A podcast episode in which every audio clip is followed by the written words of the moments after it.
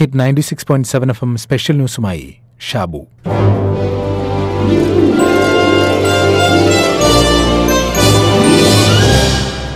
ജീവന്റെ വിലയെക്കുറിച്ചാണ് ഇനി പറയാൻ പോകുന്നത്. ഓരോ ജീവനും വിലപ്പെട്ടതാണ് എന്ന ഉത്തമ ബോധ്യത്തിലാണിത് പറയുന്നത് എന്നതിനാൽ ഇത് കേൾക്കുന്നവർക്കും അതേ ബോധ്യമുണ്ടാകണം എന്ന് അഭ്യർത്ഥിക്കുന്നു. ആരാണിത് കേൾക്കേണ്ടത് എന്നാദ്യമേ പറയാം. ഉത്തരവുകൾ പുറപ്പെടുവിക്കാൻ കഴിവുള്ള ഇന്ത്യയിലെ അധികാരിവർഗം. അവരുടെ മുമ്പിലാണ് ഈ കാര്യങ്ങൾ തുറന്നു പറയുന്നത്.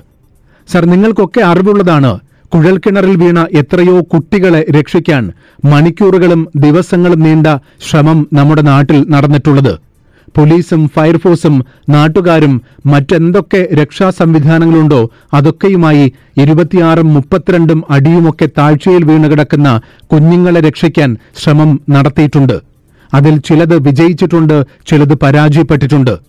നോക്കൂ സാർ ഒരു കുഞ്ഞ് ജീവൻ പോലും നഷ്ടപ്പെടരുത് എന്ന് ആത്മാർത്ഥമായി ആഗ്രഹിച്ചിട്ടാണ് എല്ലാ സംവിധാനങ്ങളും ഒരുമിച്ച് പ്രവർത്തിക്കുന്നത് അല്ലേ? മണിക്കൂറുകൾ നീണ്ട മനുഷ്യപ്രയത്നം ലക്ഷങ്ങൾ ചെലവ് വരുന്ന പ്രവർത്തനം ഇതൊന്നും നമ്മൾ ഗൗനിക്കുന്നില്ല. കാരണം ഓരോ ജീവനും വിലപ്പെട്ടതാണ് എന്ന ഉത്തമ ബോധ്യം നമുക്കുണ്ട് അല്ലേ? സർ കേരളത്തിലെ ഒന്ന് രണ്ട് കാര്യം കൂടി ശ്രദ്ധയിൽപ്പെടുത്താം.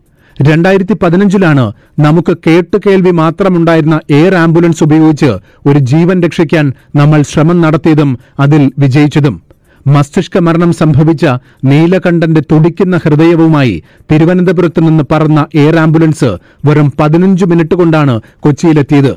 അതിന്റെയൊക്കെ പിന്നിലുള്ള മനുഷ്യാധ്വാനത്തെക്കുറിച്ചും പണച്ചെലവിനെക്കുറിച്ചുമൊക്കെ ഒന്ന് ഓർമ്മിപ്പിക്കുകയാണ് സർ. പക്ഷെ ആ ഘട്ടത്തിൽ നമ്മൾ ഓർത്തത് ഒന്നു മാത്രമായിരുന്നു. ഒരു ജീവനെങ്കിലും രക്ഷപ്പെടുത്താനാവുമോ എന്നത്? മംഗലാപുരത്ത് നിന്ന് പതിനഞ്ച് ദിവസം മാത്രം പ്രായമായ കുഞ്ഞിനെ വിദഗ്ധ ചികിത്സയ്ക്കായി കേരളത്തിലെത്തിച്ചത് നമ്മൾ മറന്നിട്ടില്ലല്ലോ. റോഡ് മാർഗം എത്തിക്കാൻ പന്ത്രണ്ട് മണിക്കൂർ എടുക്കുമെന്ന് ആദ്യം കണക്കുകൂട്ടിയെങ്കിലും കുഞ്ഞിന്റെ ജീവനായി കേരളം മൊത്തം ഒന്നിച്ചതോടെ അഞ്ചര മണിക്കൂർ കൊണ്ട് കുഞ്ഞിനെ കൊച്ചിയിലെ ആശുപത്രിയിൽ എത്തിക്കാനായി. പ്രത്യേകം ഓർക്കണം സാർ കുഞ്ഞ് ജീവൻ രക്ഷിക്കാൻ കേരളം മുഴുവൻ ഒന്നിച്ചു. എന്തുകൊണ്ടാണ് സാർ? ഓരോ ജീവനും വിലപ്പെട്ടതാണ് എന്ന തിരിച്ചറിവിൽ. അങ്ങനെയെങ്കിൽ എന്തുകൊണ്ടാണ് സർ ഞങ്ങളുടെ ജീവൻ രക്ഷിക്കണമെന്ന് മുറവിളി കൂട്ടുന്ന ആയിരക്കണക്കിന് പ്രവാസികളുടെ ജീവൻ രക്ഷിക്കാൻ ആരും മുൻകൈയെടുക്കാത്തത്? മറ്റു രാജ്യങ്ങളിൽ സുരക്ഷിതരായി കഴിയുന്നു എന്ന വിചാരത്തിലാണോ നിങ്ങൾ? മറ്റു രാജ്യങ്ങളിൽ കഴിയുന്ന ലക്ഷോപലക്ഷം വരുന്ന പ്രവാസികളെക്കുറിച്ചല്ല ഈ പറയുന്നത്. അത്യാവശ്യമായി നാട്ടിലെത്തി ചികിത്സ തേടേണ്ടവരെക്കുറിച്ചാണ് ആവർത്തിച്ചു പറഞ്ഞുകൊണ്ടിരിക്കുന്നത്. നിങ്ങൾ ആവശ്യപ്പെട്ടതനുസരിച്ച് എത്ര ഇടങ്ങളിൽ ഞങ്ങൾ രജിസ്റ്റർ ചെയ്തു.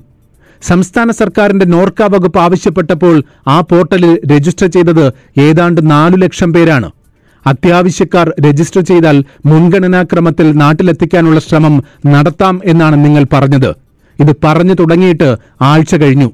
അതായത് അത്യാവശ്യക്കാരുടെ ആവശ്യം പോലും നിങ്ങൾ നിസ്സാരമായി കാണുന്നു എന്നർത്ഥം. രജിസ്റ്റർ ചെയ്തിരിക്കുന്നവരുടെ ഇതുവരെയുള്ള കണക്കുകളാണെങ്കിൽ ഇത് ഏകദേശം ഒരു മൂന്ന് നാല് ദിവസം മുമ്പ് നോർക്കയിൽ നിന്ന് കിട്ടിയ വിവരം അനുസരിച്ചിട്ടാണെങ്കിൽ ഏകദേശം ഗർഭിണികൾ മാത്രം ഒൻപതിനായിരത്തി അഞ്ഞൂറ്റി പതിനഞ്ച് പേരുണ്ട്. അപ്പൊ എമർജൻസി ആയതുകൊണ്ടാണല്ലോ അവർ രജിസ്റ്റർ ചെയ്യുന്നത്. നമ്മൾ ഇങ്ങനെ ഒന്ന് ആലോചിച്ച് നോക്കൂ. ഇവിടെ ഇപ്പോൾ നിൽക്കുന്ന ഗർഭിണികളായിട്ടുള്ളവർ ഇവിടെ ഒരു ഫെസിലിറ്റി ഉണ്ട്. അവർക്ക് ആശുപത്രി പോവാം സുഖമായിട്ട് പ്രസവിക്കാമെങ്കിൽ അവർ രജിസ്റ്റർ ചെയ്യൂ? അവരിത് തിരിച്ചറിയാത്തവരല്ലല്ലോ അല്ലെ?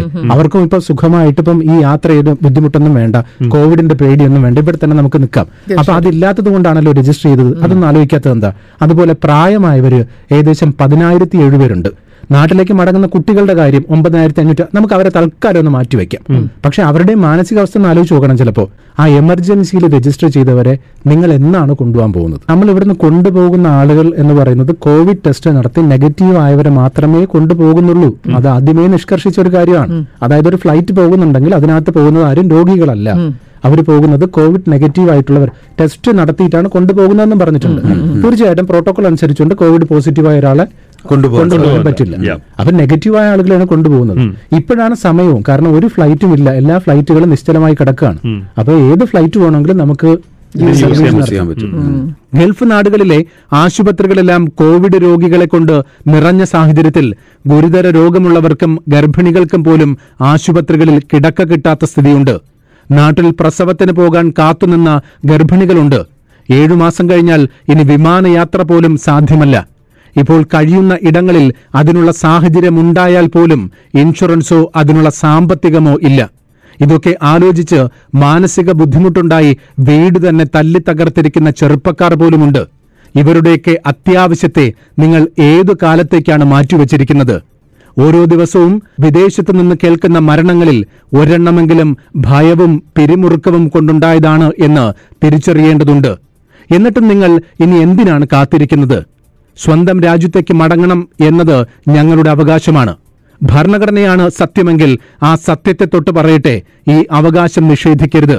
സുപ്രീം കോടതി അഭിഭാഷകൻ അഡ്വക്കേറ്റ് ഉണ്ണികൃഷ്ണൻ. ആർക്ക് വേണമെങ്കിലും അന്തർദേശീയമായിട്ടുള്ള ഒരു വിമാനം ഓപ്പറേറ്റ് ചെയ്ത് ഇവിടെ ഇറങ്ങാനായിട്ട് പെർമിഷൻ ചോദിച്ചാൽ ഗവൺമെന്റ് ഓഫ് ഇന്ത്യ അത് കൊടുക്കുന്നുണ്ടെന്നാണ് തോന്നുന്നത്. ഉദാഹരണത്തിന് ഇപ്പോ പല ചാർട്ടേഡ് ഫ്ലൈറ്റ്സും ഇവിടെ വന്ന് ലാൻഡ് ചെയ്യാൻ പെർമിഷൻ കൊടുത്തിട്ടുള്ളതായിട്ട് ഇപ്പൊ രണ്ടു ദിവസമായിട്ട് അറിയുന്നുണ്ട്.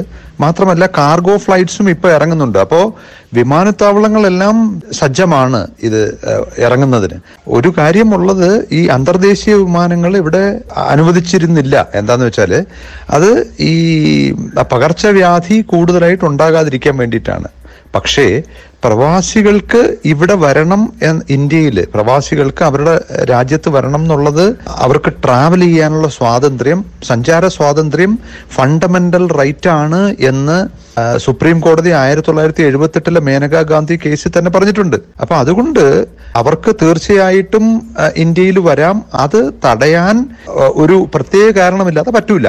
പക്ഷെ ഇവിടെ ഇപ്പോ ഈ ഒരു പകർച്ചവ്യാധി നിലവിലിരിക്കുന്നുണ്ട്. അവരാരിവിടെ വന്നാൽ പോലും ഇവിടുത്തെ ആ ക്വാറന്റൈൻ നിയമങ്ങൾ പാലിക്കാൻ തയ്യാറായിരിക്കണം എന്നുള്ളത് ഉണ്ടാവും. നിങ്ങൾ പറയുന്ന എല്ലാ കർശന നിബന്ധനകളും അനുസരിച്ച് തന്നെ നാട്ടിലേക്ക് വരാൻ സന്നദ്ധമാണ്. അതിലൊരു വിട്ടുവീഴ്ചയും വേണ്ട. സ്വന്തം നാട്ടിലേക്ക് മടങ്ങാൻ കഴിയുമെന്ന വിശ്വാസം ഉടലെടുക്കുമ്പോൾ തന്നെ പലരുടെയും മാനസിക അസ്വാസ്ഥ്യത്തിന് മാറ്റമുണ്ടാകും. അതുകൊണ്ട് അത്യാവശ്യത്തിന് ഇനിയെങ്കിലും അത്യാവശ്യത്തിന്റെ പ്രാധാന്യം കൊടുക്കണം. അതല്ലെങ്കിൽ പ്രവാസ ലോകത്തുള്ള മുഴുവൻ ആളുകളും ഒന്നിക്കണം. ഒന്നിച്ച് നിയമ നടപടികളിലേക്ക് കടക്കണം. ഓരോ ജീവനും വിലപ്പെട്ടതാണ് എന്ന ബോധ്യം അവർ മറന്നു പോയെങ്കിൽ നമുക്ക് മറക്കാൻ കഴിയില്ല എന്നവരെ ബോധ്യപ്പെടുത്തണം.